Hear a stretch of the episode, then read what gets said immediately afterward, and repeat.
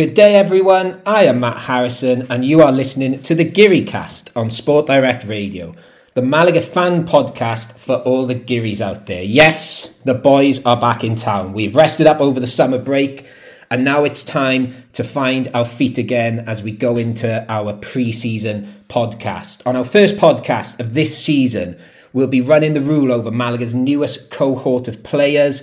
There's quite a lot of them to go through. What has been going on pre-season, the general state of the club, and an update on fans at La Rosaleda. Plus, we'll later be joined by Alex Fitzpatrick of the excellent Segunda Podcast to give us the lowdown on what Malaga can expect this season from our Segunda rivals.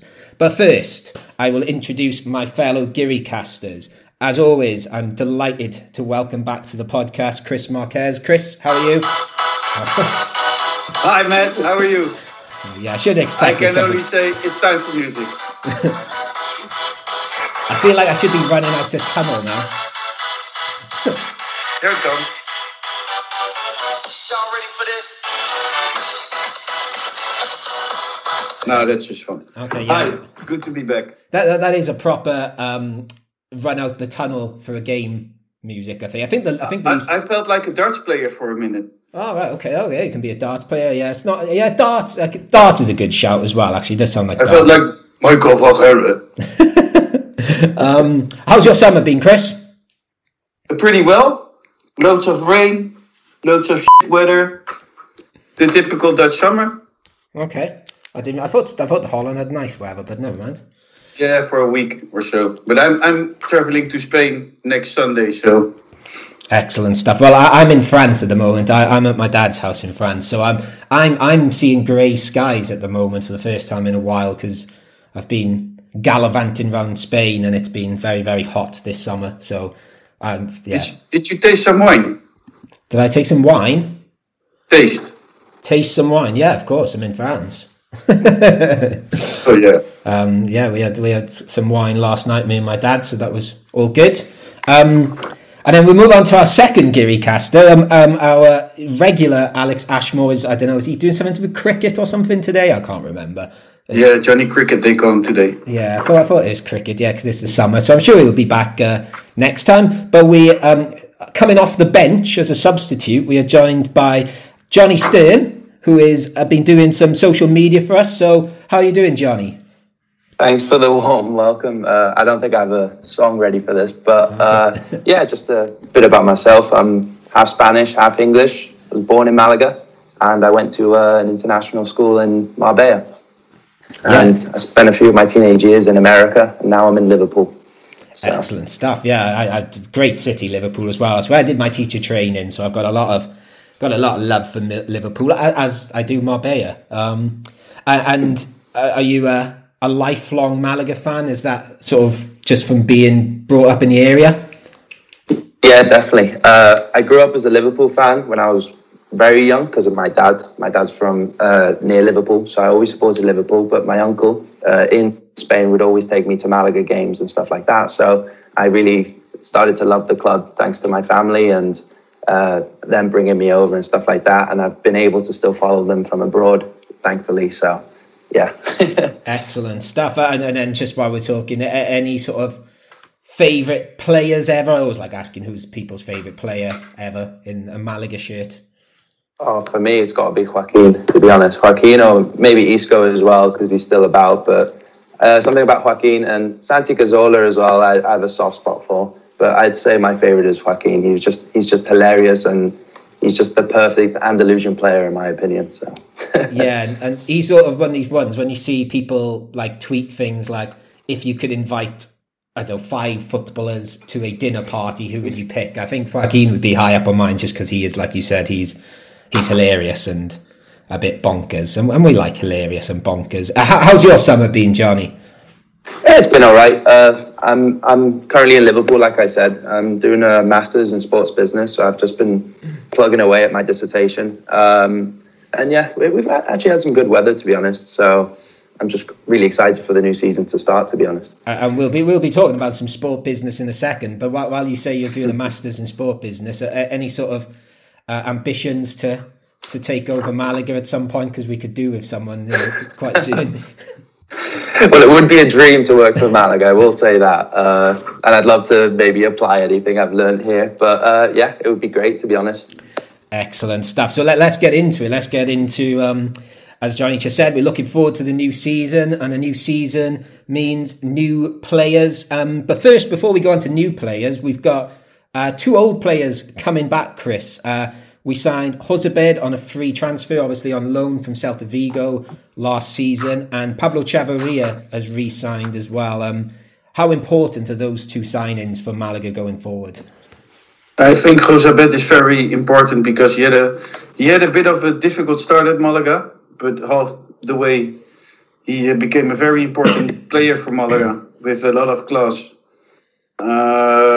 And I think the same counts for Chavarria, who had a good start but got off with an awful injury. And whenever he was on the pitch, something was about to happen. So yeah, I think we missed that a bit with Caio Quintana. Yeah, definitely. Josebed, I think the best thing that happened for him really was when Ramon got injured, really, wasn't it? That's sort of when he found his place, I guess. And Chavarria, I was quite surprised, actually, when we signed him. I thought he scored a lot more goals for us. He only scored 4 goals, but like you said, he brought a lot more to the table than goals. Johnny, excited to see those two players back at La Rosaleda? Yeah, particularly Chavarria, to be honest. We really needed a proper striker up front, and just that injury was really unlucky, but I'm really happy he signed the new contract and he's here to stay for the at least foreseeable future. But he's a big win for us, to be honest, his return. He said in Copa, in Malaga, that he had several other options to go to. Yeah. And he chose Malaga because he was happier. Yeah. Yeah, I think we said on the podcast a few times last season, didn't we? It does seem like it felt like it was quite a happy group there, and I think he told his agent, didn't he, just do everything possible, I think were his words, to stay at Malaga, and he has.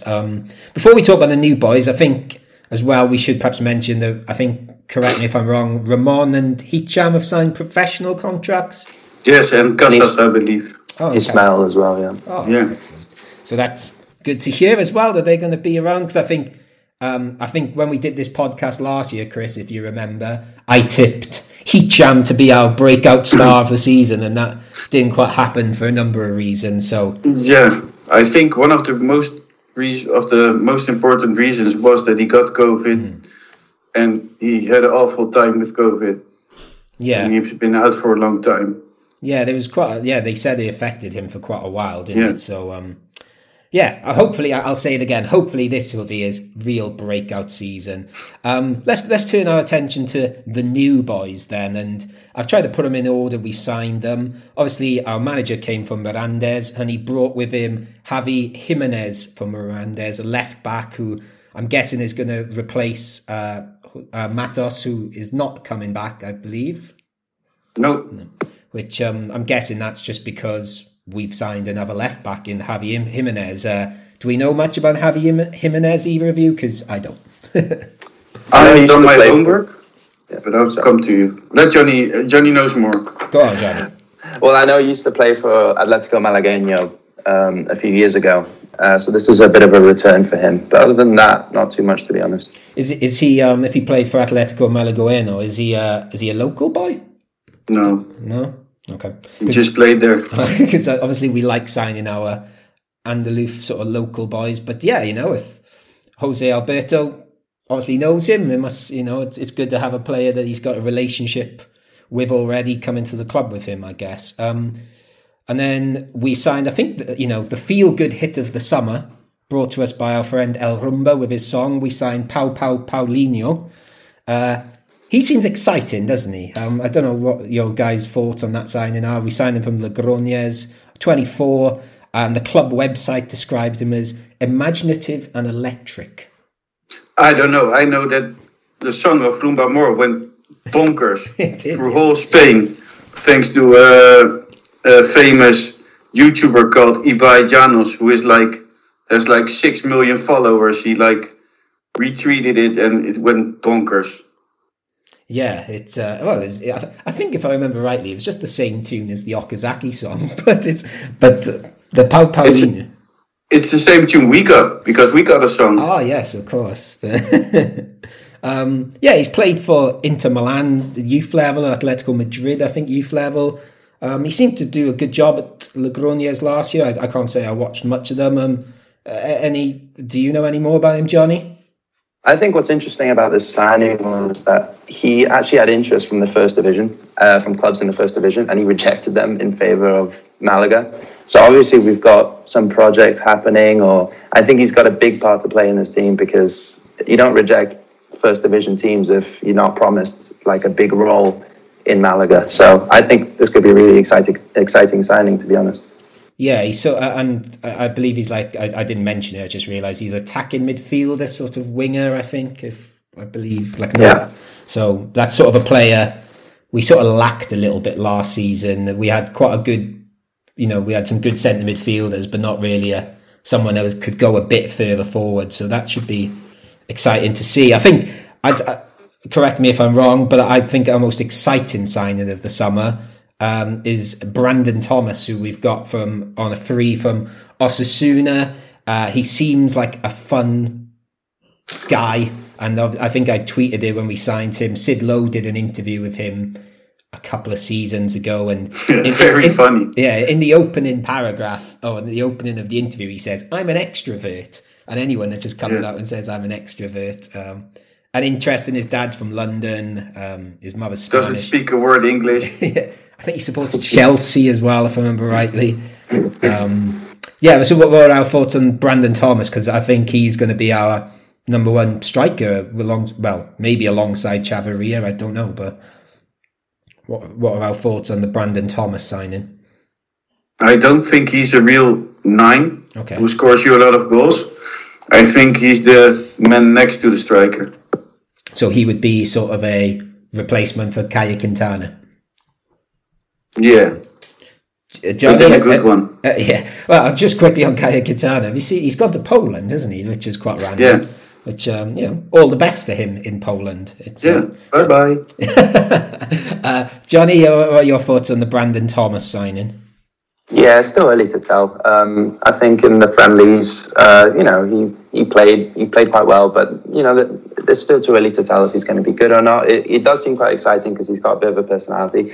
My favourite thing about that Sid Lowe interview, actually, is he said he had a bit of el loco inglés inside of him, which means he's got a bit of the crazy Englishman, and it means he's very passionate and he's going to work very hard on the pitch. That's kind of what he meant by it. And he called himself a bit of a stereotype.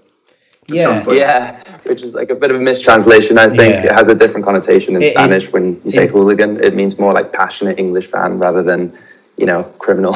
Yeah, so sort of like ultra, I suppose, isn't it? It sort of means, doesn't it? Hooligan in like Spanish.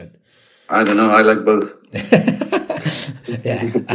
Okay. And then our other like sort of permanent signing. I'm sure we've made a lot of signings, so I guess I'm going to miss someone out before I mention the two loan signings. I'm in France. So I'm going to mess this pronunciation up. Mathieu Paibunes. Forgive me, French listeners. Who we've signed from Bob? Come help, Bob. Oh, his French is even worse than mine. I don't know how to say Paibunes. Yeah, forgive us, Eddie. But we signed him on a free from Almeria. He was on loan at Zaragoza last season. I'll be honest with you, I've been sort of travelling the last couple of days. I've not really read up much about him. I believe he's quite, he seems to have quite a good reputation. I saw a few tweets about him saying there was interest from other clubs again, and he chose Malaga. Do you guys want to inform me anything more about him? The only thing I can say is that he played for a lot of teams. On loan for Zaragoza, on loan for Lugo, he played at Almeria, Sporting Gijón, Eupen, Göztepe in Turkey, and SC Lorient. Okay. No, he's a bit of a senior centre-back, so, you'd think that he'd start a lot of our games. Maybe he'll even push Escassi into the midfield a bit, because last season Escassi had to play in the defence quite a few times, so it would be good to get some solidity in the defence, I think, so hopefully it's a good signing. Yeah, because I suppose, I don't know, my thing was I do quite like Juande and Lomban playing together, but if one of those is injured, we don't really have many people pushing them, do we? So it's good to have that competition. And yeah, I don't know, maybe he'll displace, I don't know, maybe even Lomban. Lomban had a bit of a hit and miss season last year, I thought, although he's the club captain. And, yeah, we'll see. And then just again, you guys jump in after this if I've forgotten someone, but the only other two deals I've got written down are we've signed Dani Martín, goalie from Betis on loan, and Ismael Gutierrez from Atletico B. Dani Martín is obviously... what's his name? Soriano didn't come back, so we've got Dani Barrio. Now we've signed Dani Martín. Is Dani Martín going to be the number one, or is it still up for contention, do you think? I hope Dani Barrio is number one, because he is actually our own goalkeeper. Okay. Dani Martín hasn't seemed to play a lot either, so I think he's coming here to be back up. Okay. Yeah. But then you do sort of think then, though, why would Betis let him go to be a backup? Sometimes these deals have, or you've got to play him a certain amount. Hopefully we, well, I don't know. Do we want to go back to the alternate goalie strategy from last year? Well, Jose Alberto said he's binning that idea. He didn't like it one bit when we were rotating goalkeepers, and he says we're not going to do that anymore. So I'm very interested to see what we'll do. But I think we'll start Barrio, but I don't know. Maybe we have a different plan. Okay. And just because a couple of people have asked me about this, Willie Caballero is training with the club, I believe. Yeah, and we're not going to sign him, are we? Well, that's not sure yet, because there is an offer for him still, even that we have two keepers for 2 seasons. That's the rumor that's going on still. Okay. Even after signing Dani Martín. Okay, that would be exciting. It is, how old is Willie Caballero now? Late 30s? I don't know. Maybe, I don't know. Maybe. Late 30s, I guess. Goalkeeper coach / player? I don't know. He could have maybe... So, I didn't know anything about these all new players, because I care about Malaga and care less about the rest. So I thought, what can I do? I have to come up with something. So I've asked my wife to judge them by their looks. Oh, great. Okay. So I can't remember all of them. So go on. So here we go. Gozabet got a 4. Is this out of 10? She said, yeah. Okay. He looks too grumpy. Paulino got a 5. Good haircut, but not my type. Okay. And I'm quoting, eh? Okay. Javi Jimenez got a 6. He has a smile, but looks a bit old. Brandon Thomas looks like an Italian rapper, handsome guy. Got an 8. Okay, I think I'd go with that.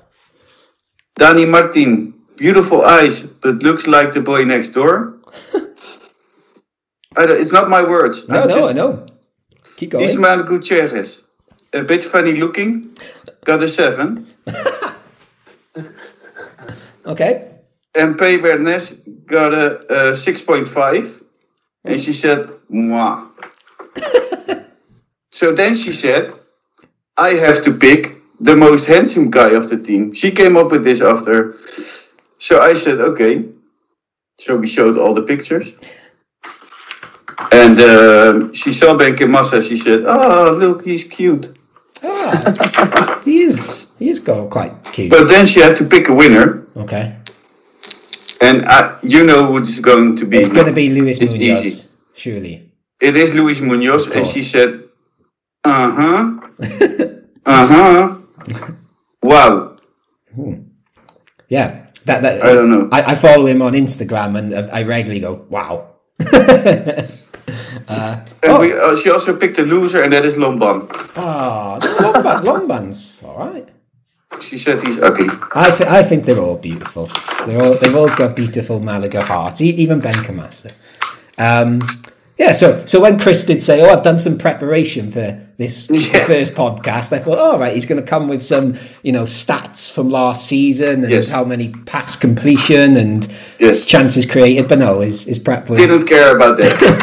But I think that I think you've gone for the most important thing there, Chris. I think they are important statistics you've given us there. Yes. So for all our female listeners, LTBGT, listeners. Get in touch. This is my wife's opinion. If you don't agree, I always disagree with her. So you're welcome to join my club. I also have the rumors. Do you want to hear the rumors? Go for it there. Let's have a quick rundown. Okay. Well, Willie Caballero is already mentioned. We had a scoop with GiriCast and Sport Direct Radio. Brian Kufre from Mallorca, the Argentinian left back, is very close to be signing with Malaga. Okay, yeah, it sounds like it. I've heard that one. Yes, we have Nordin Amrabat. Yes, well, I'm waving my Amrabat shirt right now. Is Amrabat on the back of this? He said he would choose a new destination before the 31st of July. Also, just on Amrabat, I've discovered since my brother got me this shirt for Christmas because he liked Amrabat. When I walk around Marbella, obviously there's if I've been in restaurants in Marbella, there's quite a lot of Moroccan bar staff and waiting staff. They all come over to me and say, "Great shirt! I love Amrabat." So it'd be great if he comes back because everyone's really nice to me. So he has no club yet. His last club was Al Nasser in Saudi Arabia. Hasn't got a club, but he said in a Dutch interview that he has an option to sign in Spain with one of his old loves. Mm-hmm. He played for two teams in Spain, that's Leganes or Malaga. So he has an offer. I'm not sure if it's from Leganes or it's Malaga. Surely he loves Malaga more. Look, I suppose Leganes have the cucumber. So yeah. Anyway, I have some stats. He played 80 matches at Al Nasser and he scored 15 goals. Okay, that's not bad. Not bad. He's a winger more than a striker. Yeah. Antonin. You're going to love this, man. Okay. He's not in the plans of the Granada coach, Alberto Romero. Yeah. So he can look out for another loan deal or maybe a goodbye from Granada. Is he an option? I love him back, yeah. He's, as you know, I'm a big fan. He visited Malaga a week ago against Alcorcón. Okay. He was in the stands, or against Almeria. He was in the stands to come and watch the Malaga match. So. Okay, that sounds good. He's not a rumor yet, but I know that he doesn't count for the. He isn't in the plans of the Granada coach. Then we have two more names. Okay. Two strikers. And this information comes from El Desmarque, Malaga. Mm-hmm. Cristo Gonzalez from Udinese. Played for Mirandes last season. Made 4 goals. Okay. And he's more of a second striker. So not a real, more a striker next to the other striker. He isn't the goal scorer. Not the typical 9. Okay. And Borja Garces from Atletico Madrid. Okay. He's more of a 9, scored 6 goals in 21 matches at Fuenlabrada last season. Okay.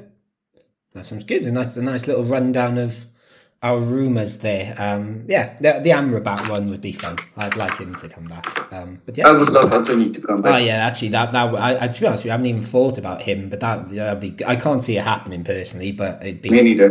But it'd be great. Come back, Antonin. I love you. You've sort of just mentioned them briefly there, Chris. We have played some pre-season friendlies. I'll be honest with you, I did not watch any of them. I'll just give a quick rundown. We beat Vélez 2-0. Then we beat Sevilla 2-0. Then we lost in the same day. We lost 3-0 to Alcorcón and then drew 1-1 with Almeria. Johnny, did you watch any of them? I watched a couple bits and bobs, but to be honest, it was just, they're just trying to get fit. Paulinho scored a good goal. That's about it for me. But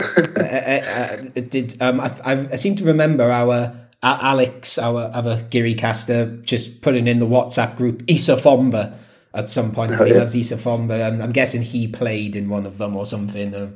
Alex is a bit of an old guy. He supports Yeovil. Every time starts screaming about Issa Fomba. Loves huge Jack fan Harper. Of Jack Harper. He makes no sense at all. Well, yeah, that's why I like him. Yeah, and he's ditched us for cricket today. Yeah. So, yes. So, Alex, come back. Well, we've got one more friendly left, which is going to be at La Rosaleda against Tenerife. We have two. Oh, do we have two? Forgive me. What's the other one? Yes. I don't remember. No, but it doesn't matter. Anyway, leading into we are playing Tenerife at La Rosaleda, and I believe fans are going to be allowed into that friendly, yes? Yes. That's so I'm guessing it's the 25% they've mentioned. Or the junta. We don't know yet. Okay. But what I can say is that it will be 25% or 30%. You will need to show an antigen test or a PCR test, or you have to show you're vaccinated. Yeah, that's what I expected. And then we don't know about the start of the season yet, do we? They've said about this 25% or 30%, but I'm assuming it's going to be fans are going to be allowed in for the start of the season if things don't change drastically. But that's, you know, I'm just speculating here. There's nothing confirmed. Am I right in saying that? Nothing's confirmed yet, no? No. Okay. So, you know, I know people have got in contact with us on Twitter and Facebook asking about season tickets. That's a bit of a complicated one as well. Yeah. The only thing we can say is that first of all, you have to become a fiel Malaguista, which costs €30, I guess. Yeah, it is $29.99. $29.99. I'm doing it today. Become a fiel Malaguista, and then you'll be able to buy tickets, and you will also need it to get a season ticket. Yeah, and I think they subtract that €30 from the season ticket price then, don't they? Yes. So, yeah, it was a bit complicated to do. I've done it already. It was it's a bit weird. I don't quite get it, but I've done it. So anyway, and then just finally, unless you guys want to add something shortly, there's one other thing I wanted to add shortly at the end, which Johnny mentioned before we came. Is there any update on the club first? Because I know there was something about the club's being valued at €50 million. I saw Altani crying again on Twitter about something, saying he rejected €450 million. What's going on there? Again, I've done a lot of traveling this summer. I've maybe not followed it as much as I should have. There you go, Johnny. This is your moment.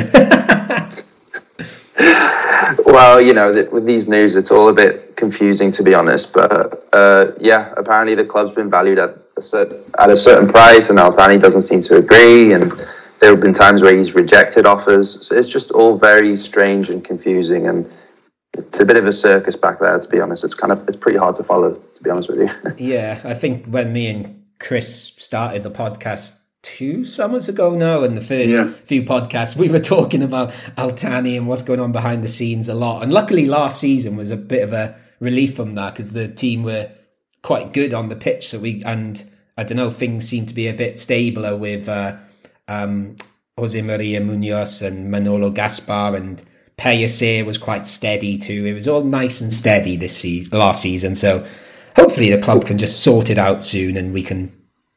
What I know is that Malaga is being appraised to be worth 50.3 million euros, and it's still 4.5 million euros in debt, which puts us the value of the club around 45.7 million euros. Okay. Each single share would cost €78.34. I think that the reason why they valued it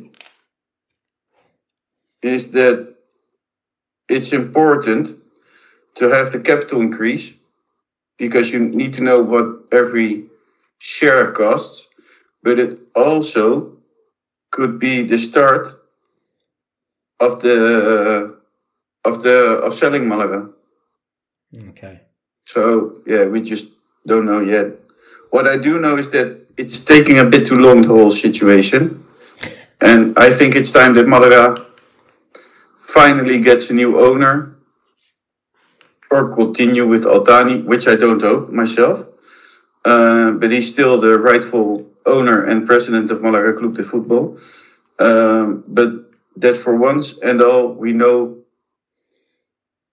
where we're going, and we can leave this behind us. Yes, that's a big thing. And then just to finish off our little pre-season coverage, Johnny said earlier, I was like, is there anything else we want to add? And, you know, a big theme on our podcast over the last 2 years or whatever, 18 months, has been football kits. And we haven't mentioned Malaga's kits. So Johnny said, why don't we talk about the kits? And I was like, of course we need to talk about the kits. So I'll start with you then, Johnny. Do you like the new kits? I absolutely love the kits, to be honest, well, especially the home kit. I know the darker blue is a bit unpopular amongst certain fans, but generally throughout the years we've had many different shades of blue, so I don't see a problem with it myself. My last home kit was from 10 years ago. I'm wearing it right now from 2011, so I think it's about time I upgrade, and I've been waiting for a good kit. And I also wanted to say, this season was very crucial for Malaga to put out a strong kit, in my opinion, because any revenue really would really help the club. And if they can get a solid kit that everybody likes, that has stripes on it and no weird things or anything like that, it could really sell quite well. And it could, and any little helps, to be honest, with the club. So I'm actually really happy with it. As for the away and the third kits, you know, they're all right. Yeah, they're a bit plain. Yeah, I really like the home kit. I'll be honest with you, I do like a light blue shirt. I like light blue shirts, so I prefer the light blue stripes, but, you know, I don't find the dark blue offensive, and it's, even though it is a little bit more of a Cardiff colour, but I can get over that. Yeah, I really like it. I like the sponsor on it as well. I've forgotten what it is, though. Is this Saboa Malaga? Or? Yes. It looks cool. I like the sponsor, looks quite cool on the shirt. What about you then, Chris? What are your thoughts on the kits? I have to agree with Johnny that last year kits were a bit off. Still, I bought 3 of them. I bought the home kit for myself. I bought the away kit for myself. And I bought my son the home kit. This season, I really love them. Well, the first one. I think the second one is okay. The third one is not really my thing. Yeah. The second one looks okay, but a bit too simple. Yeah, I agree. I'm not particularly in love with the away shirt. Again, sometimes when you see them up close, they do look a bit nicer. Sometimes, like last year, I remember we were really moaning about the kits, and then when I saw them in the flesh, I was like, oh, they're actually quite nice, and I really like them in the end. But yeah, I think the home kit's particularly cool. Is there anything else you want to add? Or should we, Chris, do you want to just tell people to vote for us and stuff? Because you've been doing yes. You've been on our campaign manager. Yeah, I'm campaign manager now as well. Vote for us. Because you can. Vote for Matt, vote for Johnny, vote for Alex, vote for Ben, vote for me. Because we're trying to participate in the Football Content Awards. Mm-hmm. If yes. I'm saying it right. Yeah, you're right. And we can use all the votes in the world, because I just want to go to an award show in London, the 14th of October, and to get amazingly pissed with all the free beer and all the free drinks. I don't think there's free beer and free drinks. I went to the... They used to be called the Football Blogging Awards, and I went to the one... when they had her in Manchester in the Football Museum. It was really cool, actually, because I wrote for a couple of websites that were nominated. So I just said, can I just tag along? Because it was in Manchester. I lived in Manchester. And yeah, the guys that run it are really cool. I know the guy that runs the whole awards, actually. Did you have to pay for your beer? Yes, sorry. Okay, so vote and donate some money for beer now. Yeah. I'll pay for the beer, that's no problem, but please vote, because,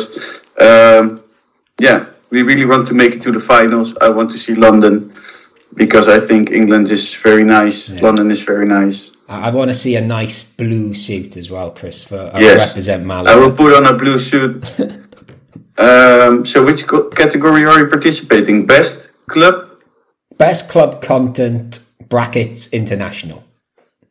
Yes. And so go to the website. It's... Football.com. Just if you go on our Twitter and our Facebook, you'll find there's lots of links and stuff. And watch the video, because it's a very cool video with loads of players in it, with famous Malaga people you probably won't know. Fans of our podcast. Fans of our podcast. That's the most important thing. That really surprised me and amazed me, and got me even a bit emotional seeing all those faces.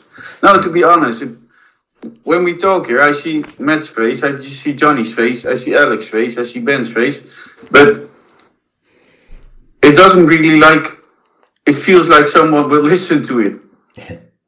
Yes. But then when you see all those faces, it's very awesome. So thank you for listening. Yes, thank you for listening. But we're not finished quite yet today. No. See you next week. Well, no, we're going to wrap up our little pre-season review there. I'm sure we'll talk a bit more about pre-season stuff next week. We might have some new signings, etc. But we're going to move on to the next part of the podcast, and we're going to look forward and discuss, Malaga's opponents over the coming season. So let's move over to the next part.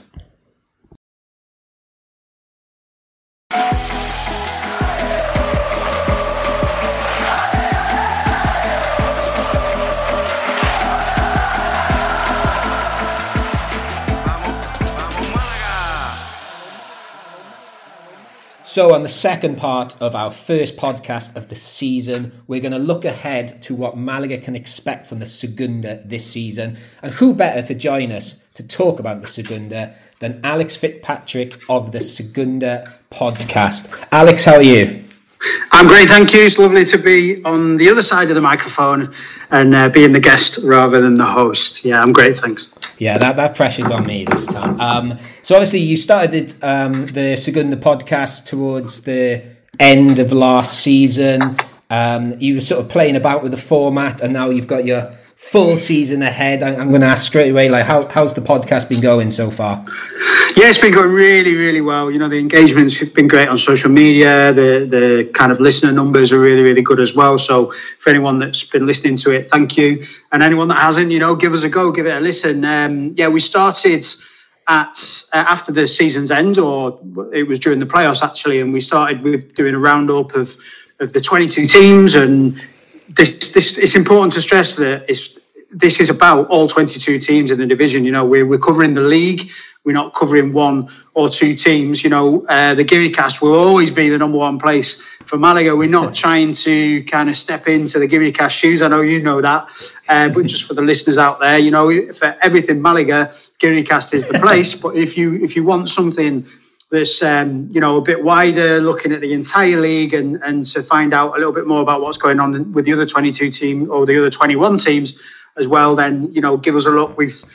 We've looked back at the season gone, and then the recent podcast we've been looking forward to the season that's going to come. So we did a managerial merry-go-round podcast, and what a merry-go-round it was. We talked about all 22 coaches in the dugouts for the season that's going to be, and there have been a number of different changes, and this week's podcast is going to be a preview of the season, which Liam and I are going to try and talk about all 22 teams and do it as concisely as possible. But there's so much to talk about, and that's the thing that I love, and this is why I started this Segunda podcast. Is there's so much going on in Segunda, and there's 22 really, really interesting teams. You look at La Liga, maybe there's only a couple of teams there that can win it. There's kind of a set number of teams that can be up the top.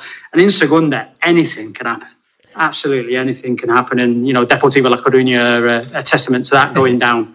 So, yeah, I'm really excited for the season. Bring it on. Yeah, and thank you as well. You've actually been, Alex, over the summer. I think you've probably seen I've done quite a bit of travelling.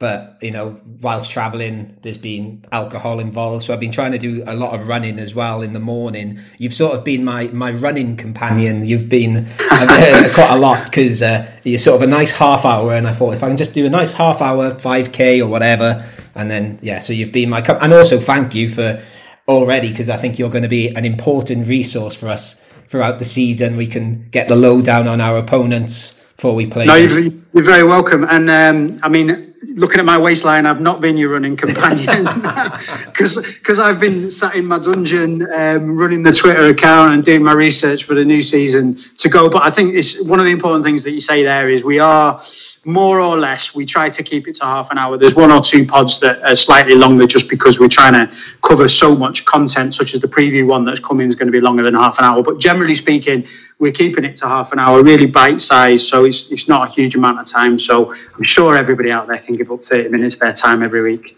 to talk about the Segunda. Yeah. I really enjoy listening in. Good. Thanks, Chris. But really, it's great. I really love the one with the managers.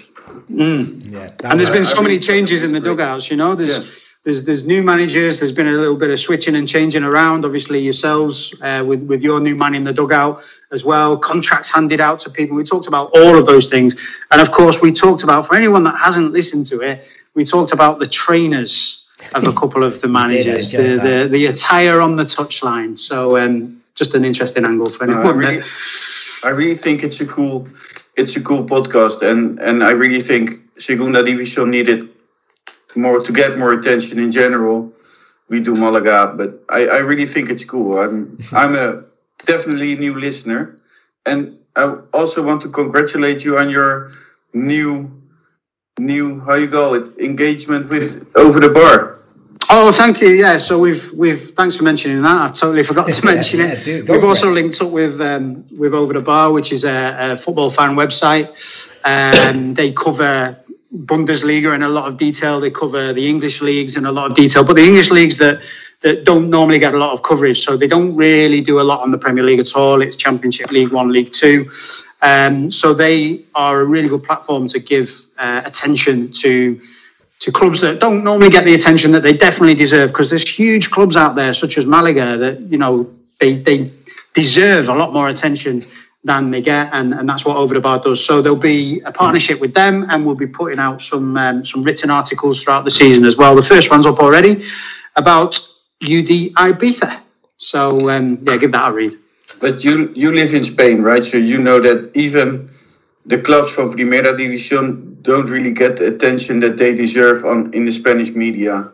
If you watch El Chiringuito or watch whatever other program, they will only talk about two clubs. I think I really love Malaga being in Segunda, even that it's not the highest league in Spain. But I think the league and the media have killed Primera División. Yeah, I agree. You know, there is so much of a focus on just the big two, and I don't think they really knew what to do with themselves this season, just gone with Atleti winning it. I think they almost didn't have a clue what to do, and it is such a shame. And one of the things that I did think about doing when I was deciding what to do, I wanted to start a podcast to shine a light on the teams that really deserve the attention, was whether to open it up as well to the other 18 clubs in Primera as well. But there's not enough hours in my day to do that.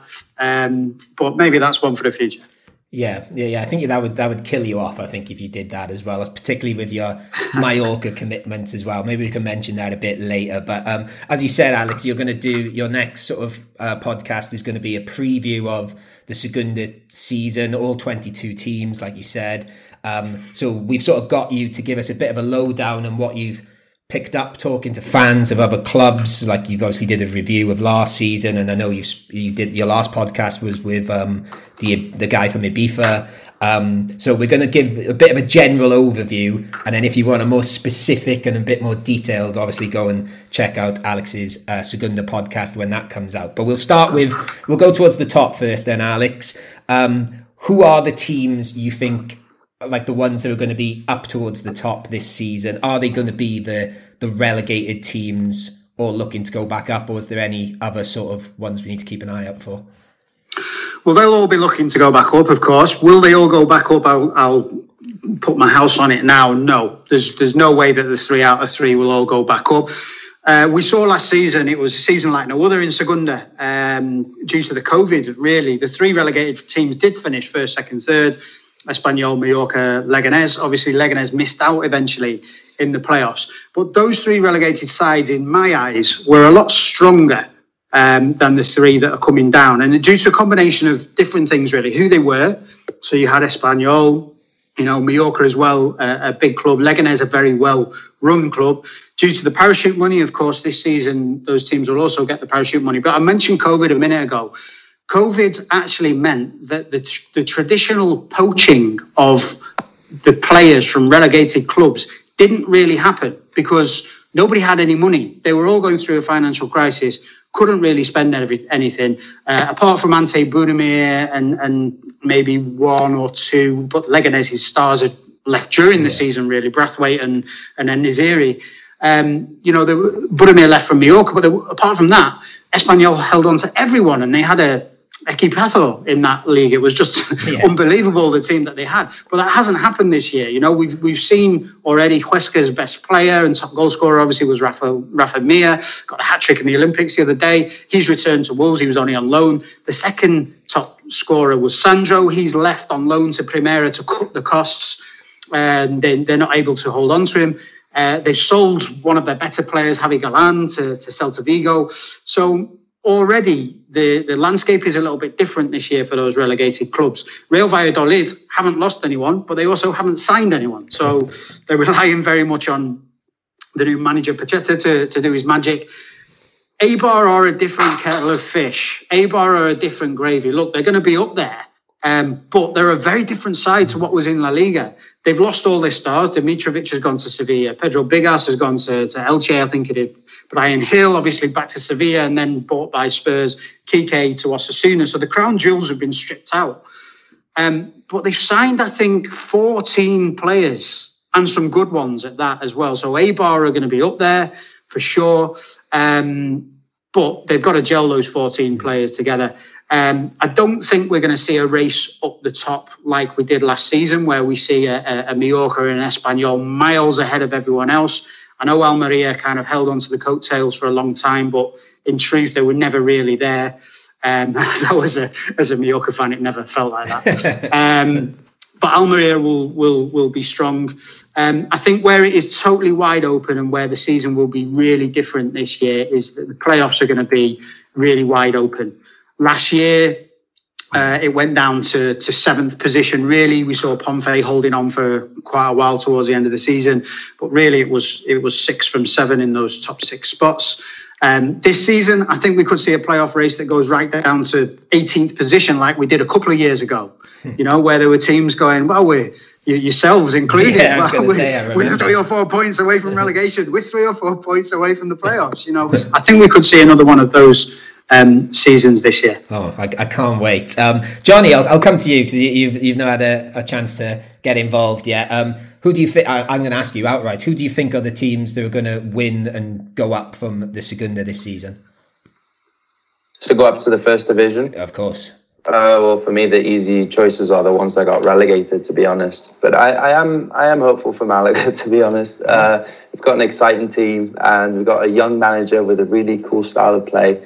But, you know, you've got to go for the relegated teams that came from the first division. That's just the easy bet, isn't it? Yeah, I sort of read in between the lines of what you said as well, Alex. I might be wrong, and obviously you might have spoken to people that would go along with this, but I get the impression with Eibar, they sort of seemed to say at the end of last season, there was a bit of a rhetoric where they were like, oh, but, you know, we've done well for so long, and of course they have.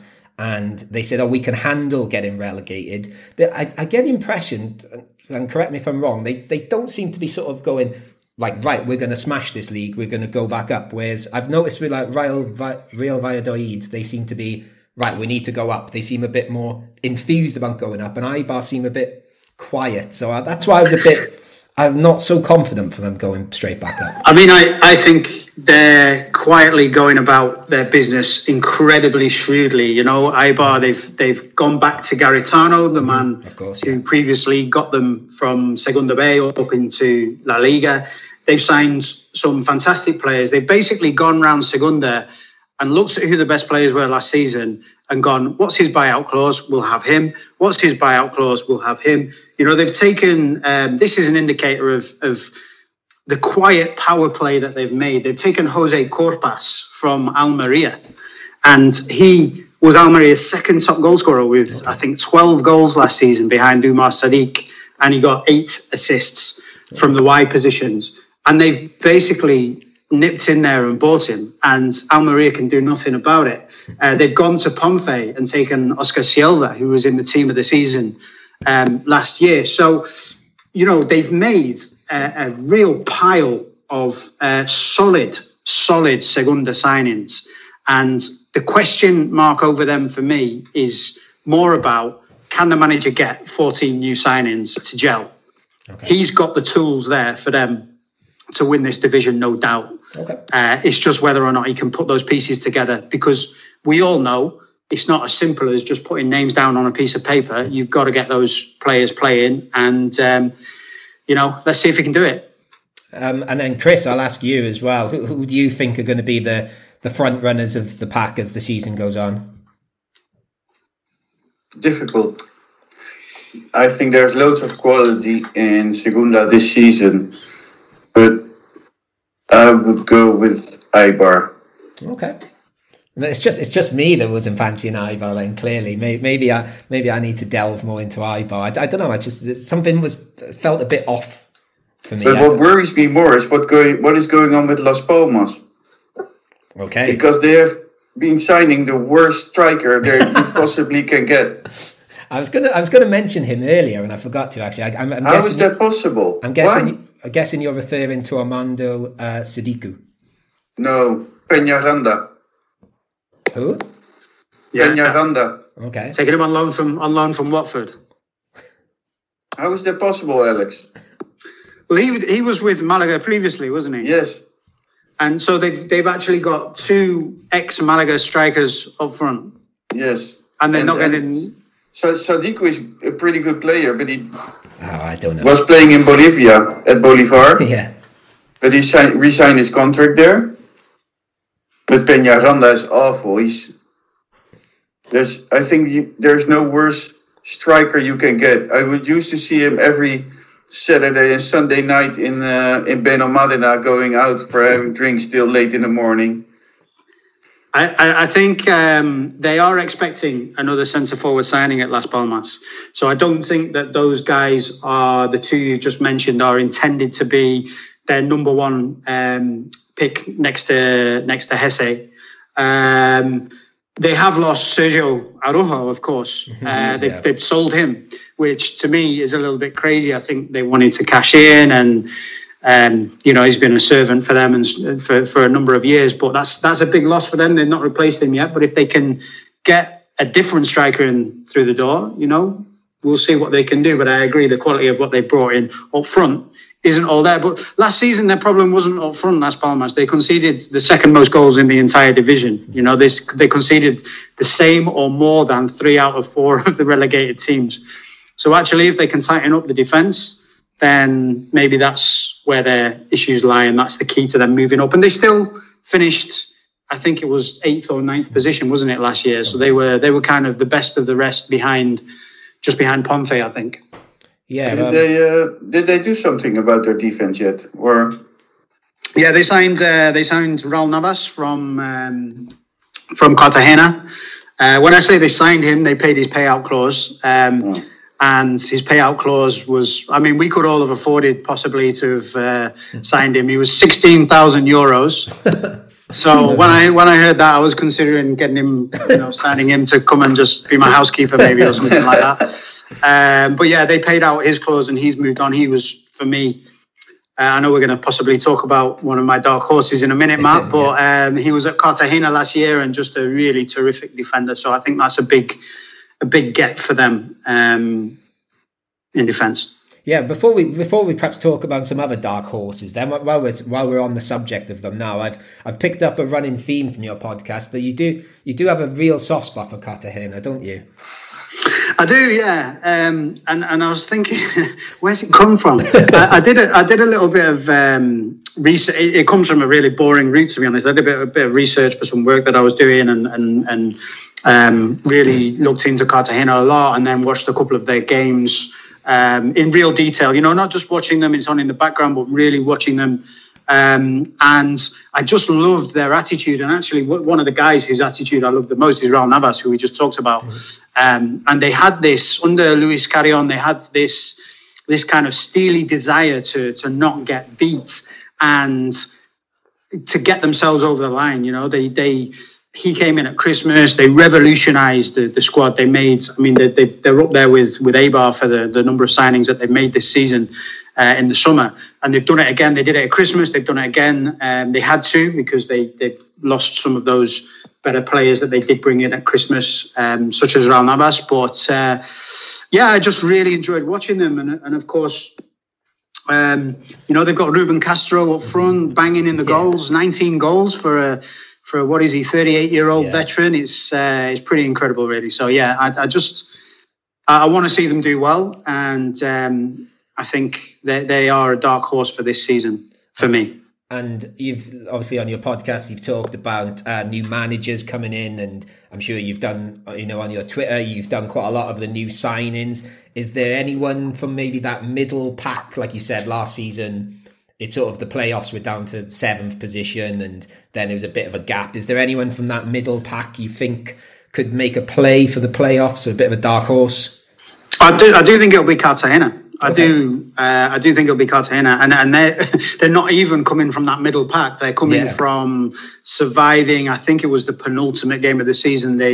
They survived maybe the one before that, but basically they were in the relegation zone for most of the season, weren't they? And then they sort of went, "Oh, we've had enough of this," and then that momentum seemed to build up, so they could take it into the new season, I suppose.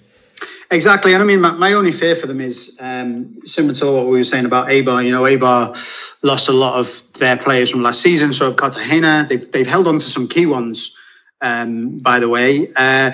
You know, Pablo de Blasis, they've signed him onto a new contract. They did think that he might do the same as Raul Navas and leave.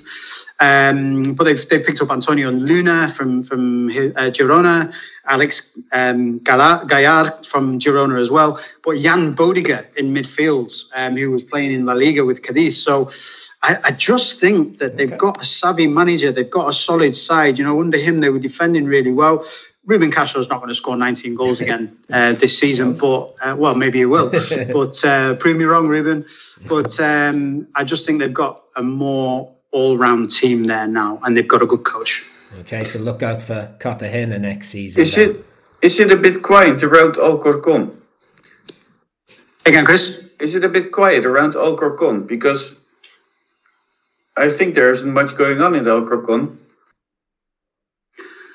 Yeah, I think what's been going on in Alcorcón is there's been a lot of players going out of the door rather than players coming in the door. And like a lot of the teams bouncing down the bottom of Segunda, you know, they have a number of loan signings making up their squad. And I guess they're not a big club. They've not got huge finance behind them. They've got to be picking up players from Segunda Bay, the top end of Segunda Bay. But even then, some of those players are going to be getting picked up by other Segunda sides. So, yeah, they could be in trouble. They could be in trouble this season. It wouldn't be a surprise for them to be in the relegation battle. I think that's where they expect to be. But they could be in real trouble of going down. Yeah, and while we're talking about, you know, you said a lot was going out the door, but I think it was on your podcast dedicated to the stadiums of Segunda with Chris from Estadios Hispania, you did talk about the most exciting thing going on at Alcorcón, though, which was they're getting a new roof. And even a new roof, a roof. Sorry, yeah. Because at the time I was staying with Alcorcón Alex in Barcelona, and I listened to your podcast when I was out. I think it was when I was out running actually. And I came back and I said, "And are you excited about Alcorcón's roof?" And he's looking at me like, "What are you talking about?" I said, "You're getting a roof." And he was like, "Oh, I can't wait." So I can confirm Alcorcón Alex is excited about the new roof coming to Alcorcón. Johnny, before we talk about, Alex has sort of mentioned the relegation places there. Just before we go on to that, is there anyone in this division that might be a bit of a surprise package, do you think, this season? I'm quite interested in the teams that were promoted. Obviously, I don't think they're going to make a massive impact, but you know, teams like Ibiza, it's just very cool to have them in the league, and I'm very interested to see how they're going to do, for example. So I'm really interested to see the new boys, to be honest. Yeah, obviously, Alex, your last podcast was about Ibiza, and they were going to sort of be my tip for a dark horse, to be honest with you. I don't know why. Maybe it's because I'm just excited about Ibiza being in the league, but. Let's go to the promoted teams then. Do you think any of them could have an impact on the league? Yeah, I think for sure they could have an impact on the league. I don't think they're going to have the sort of impact where we're talking about dark horse for the playoffs or anything like that. But you know, I think in your first season in Segunda, having an impact on the league is being comfortable, is being safe, is not being in the bottom 3 or 4 going into the last 10 games of the season. Obviously, they're going to be close to that because that's the nature of Segunda. You never, you know, if you're 6 or 8 points away from the relegation, you're in the playoff hunt. So, but I think, you know, last season we saw 3 out of 4 of the promoted teams go down, just Cartagena staying up. And there is a big financial gap between Segunda B and Segunda or Primera RFEF, as it's now called. But for a couple of the teams coming up, finance just isn't an issue.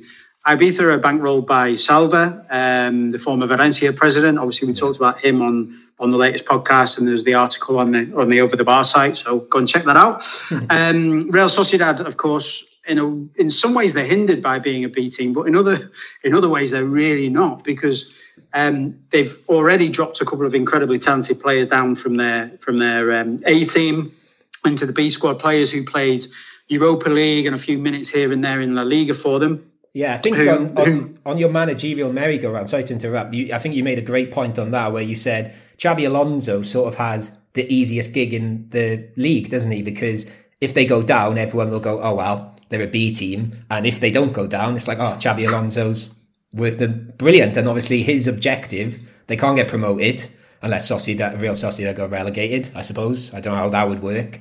But he's got a pretty low-pressure job next year, really, hasn't he? Yeah. Sorry that I say it, but I find it awful to have a B team in Segunda Division. I think it's the most horrible thing that can ever happen to any football league. Yeah, that's a whole different... We could have a whole podcast with that debate, couldn't we? As a Dutchman, Chris, they have B teams in the Segunda in Holland as well, don't they? Yes, horrible. No, but it's useless. It doesn't contribute to anything. It's only good for the first team of Real Sociedad. Yeah. It's the only thing why they do it. I think it's horrible.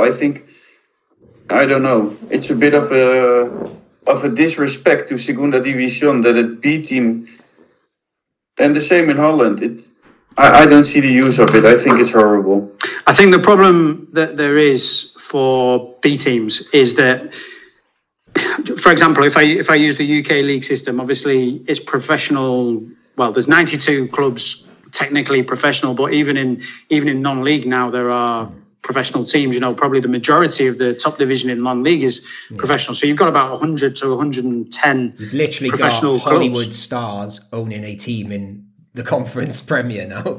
Yeah, so it's crazy. But in Spain, obviously there are some professional sides in Segunda B or Primera RFEF. But the issue is that because it was such a wide base, when you go down, it goes regional, doesn't it? So you essentially used to have about 10 divisions. Mm-hmm. Now you've got 2 divisions. The quality was just diluted across those. It wasn't 10, it was maybe 6 or 8 divisions, wasn't it? The quality was just diluted across those divisions. So it meant that the standard of Segunda B generally was nowhere near what the standard of the third tier in the UK, for example, might be. So what they've done with restructuring this into 2 Primera RFEF, there's 2 divisions now that are the third tier, is the standard of those divisions is now going to be higher. Yeah. So I can possibly see it in years to come, Chris, that you might get your wish, because they might actually say, right, the ceiling for B-sides is Primera RFEF. I think that could be coming in a few years' time. Yeah, I think that's the right way. Yeah. Because I don't... Yeah. I think it's a bit off. Because what happened in Holland as well, when Ajax, for example, who plays in the second league, if they have an important match coming up, players of the first team will play for the B team to play that match. Well, there are rules around that in Spain. So if you've played a certain number of games for the main first team, then you can't drop down. Obviously, they look at. I think there's an age limit as well on players for B teams. But I mean, the thing that just makes it a little bit ridiculous is Real Sociedad B have signed a player for €2 million from Red Bull Salzburg, who's a young player. And obviously the club is awash with cash because they're in La Liga and they're really well run. And this is a player that they've signed for the future, of course. Yeah. And they want to give him a ground in Segunda, get him used to Spain, get him used to everything he needs to get used to, and then move him up to the first team. So, yeah, it makes a mockery. But I think that they will make a Mark Burgos, not so sure.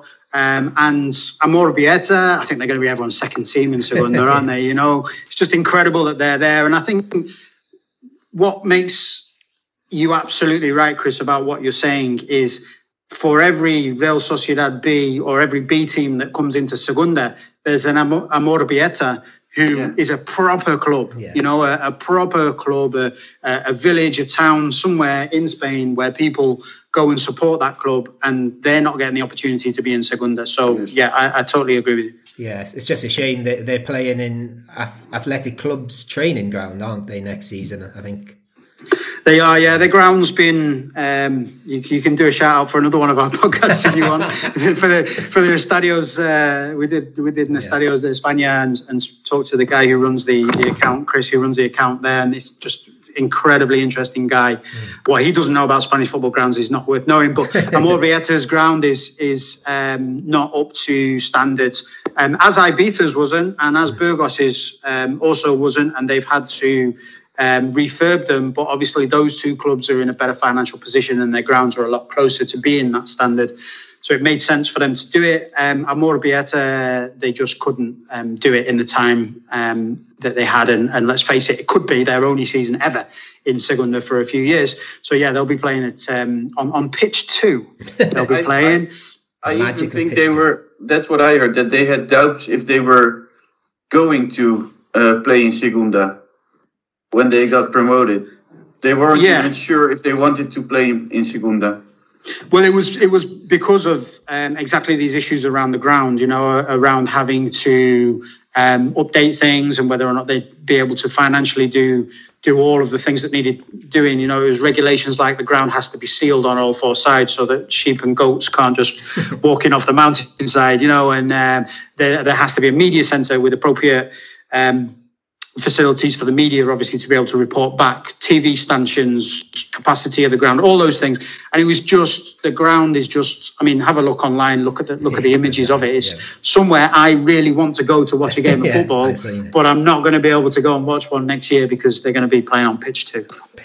Did you see the ground, of course, because you did a podcast on it, of Real Sociedad B? Yeah, but they're playing in Anoeta. They're going to be playing in the same ground that the first team plays. So, they've just shifted themselves straight across at no cost. Yeah, they've got the best stadium in the league, really, haven't they? Probably. Just quickly, then we will come on to Malaga very quickly. Just, is there anyone else you think is in a lot of danger next season? Obviously, you've said about the newly promoted teams might struggle. You mentioned Alcorcón. Is there anyone else you think is in peril? In danger? I think the only one that maybe would be in danger that people maybe wouldn't expect to be is at the moment Real Zaragoza. Okay. At the moment, Real Zaragoza, they have an issue over their ownership. There's a takeover pending. They've made one signing. They wanted to sign Mateo Perpenez, who obviously now will be wearing the Malaga shirt next season. We struggled with the pronunciation earlier, so your pronunciation sounded better than ours, so well done. I don't know. I don't know if he's right, though, Matt. He was on loan at Real Zaragoza last season and looks set to be going back there after he was released from Almeria. And obviously you guys have pinched him. Perhaps it was a case of it's a little bit closer for him to move from Almeria to Malaga and it works a bit better for him. But yeah, they're really struggling. They've signed one player as it stands, a good player actually from Mallorca, Fran Gámez, but signing a right back is not going to propel you up the league. So I remember them struggling last season as well. Yeah, exactly, and that's my issue with them, Chris, is that they struggled. They particularly struggled for goals. They've not really got a centre forward. They had Alex Alegría on loan from Mallorca. Again, a lot of Mallorca players went out on loan last season, and he just wasn't getting the goals. And they kept persevering with him. They've not signed the striker. They've not improved the... And if you stand still in football, you move backwards, as other people zoom on past you. So I'm a little bit worried for them. All of my predictions, I have to say, the big caveat is, A, it's just my opinion and I might be wrong. And B, there's still a couple of weeks until the transfer window shuts. So do you agree with me that for Segunda, the transfer season really starts now? at the end of the transfer period? Well, I think the thing that we see a lot in Segunda, and we're going to see more and more, is we see a lot of it anyway, but we'll see more of it as time goes on because of money, is loans.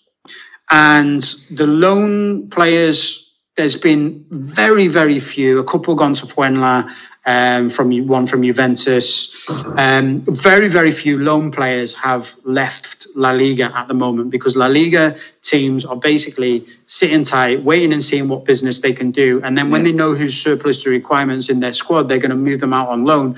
And the most likely place they're going to go is Segunda.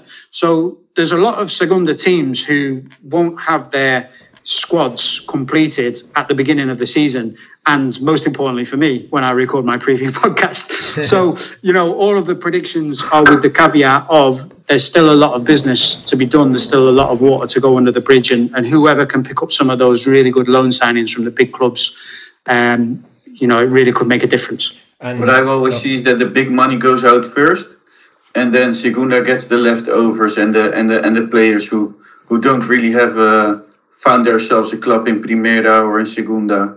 Yeah. So. Yeah, exactly. I mean, you want to be looking at players from, for example, players from Espanyol. So Espanyol have gone up, they've got money in their back pocket. They spent a little bit last year, but they've got a really big ceiling in terms of budget that they're allowed to spend by La Liga.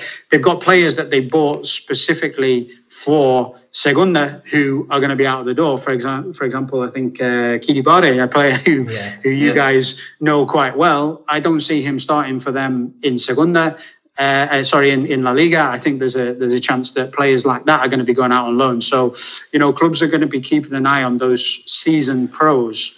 Mallorca doing the same. You know, there's players that they want out the door. Rayo, maybe not so much. They've not really got that level of squad.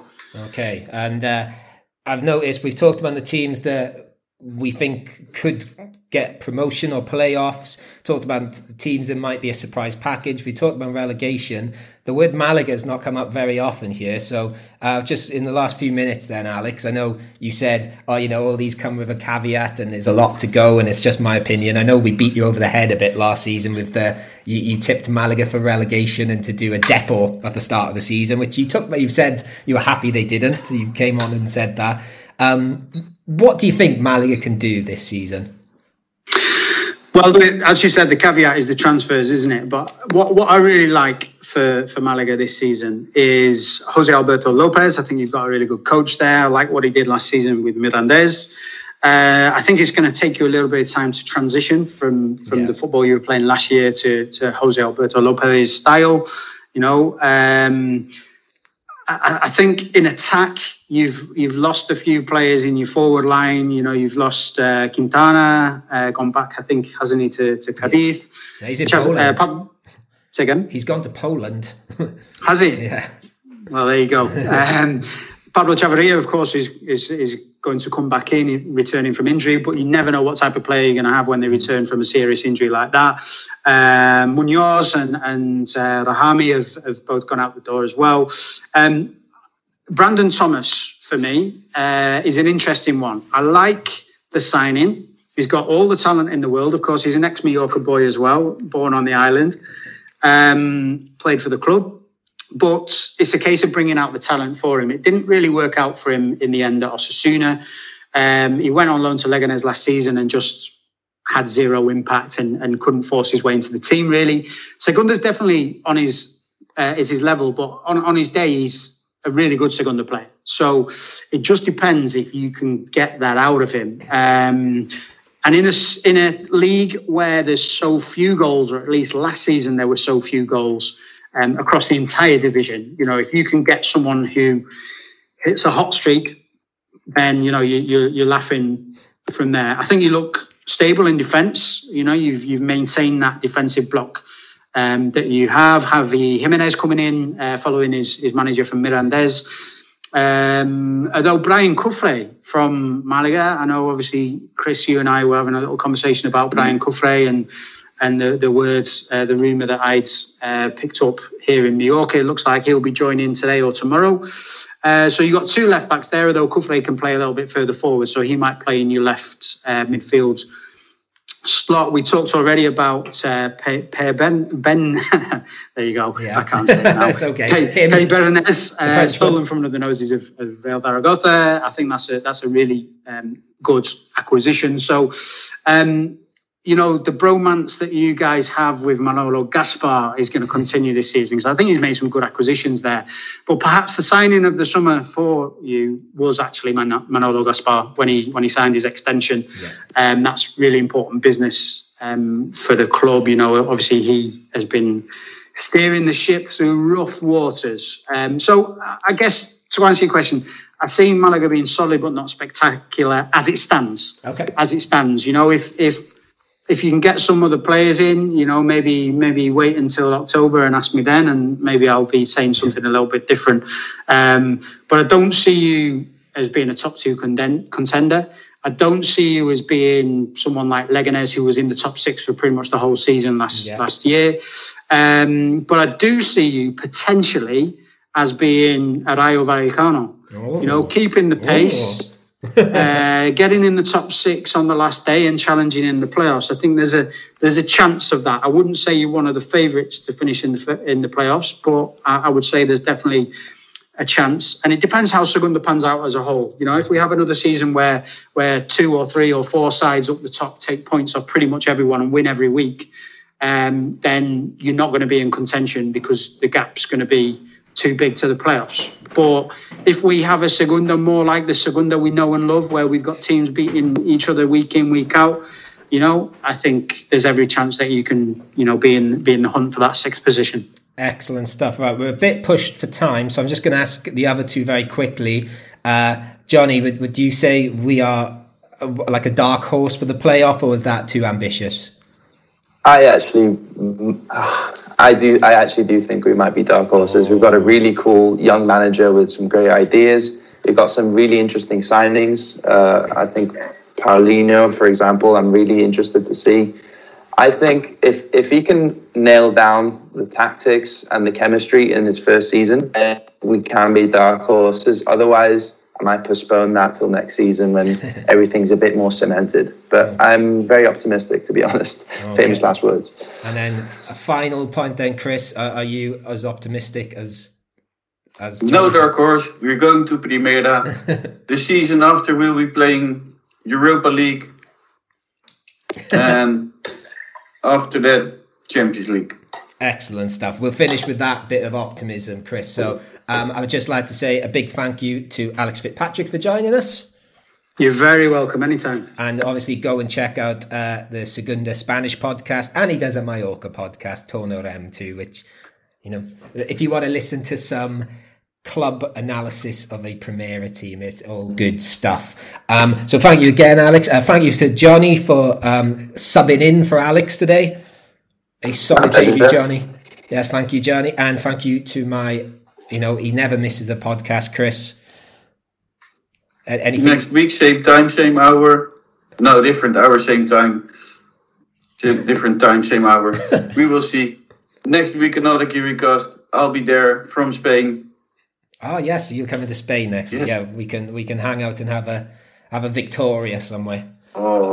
That sounds good. And 100 Montaditos we had last time, didn't we? You came over. Yes, let's do that again.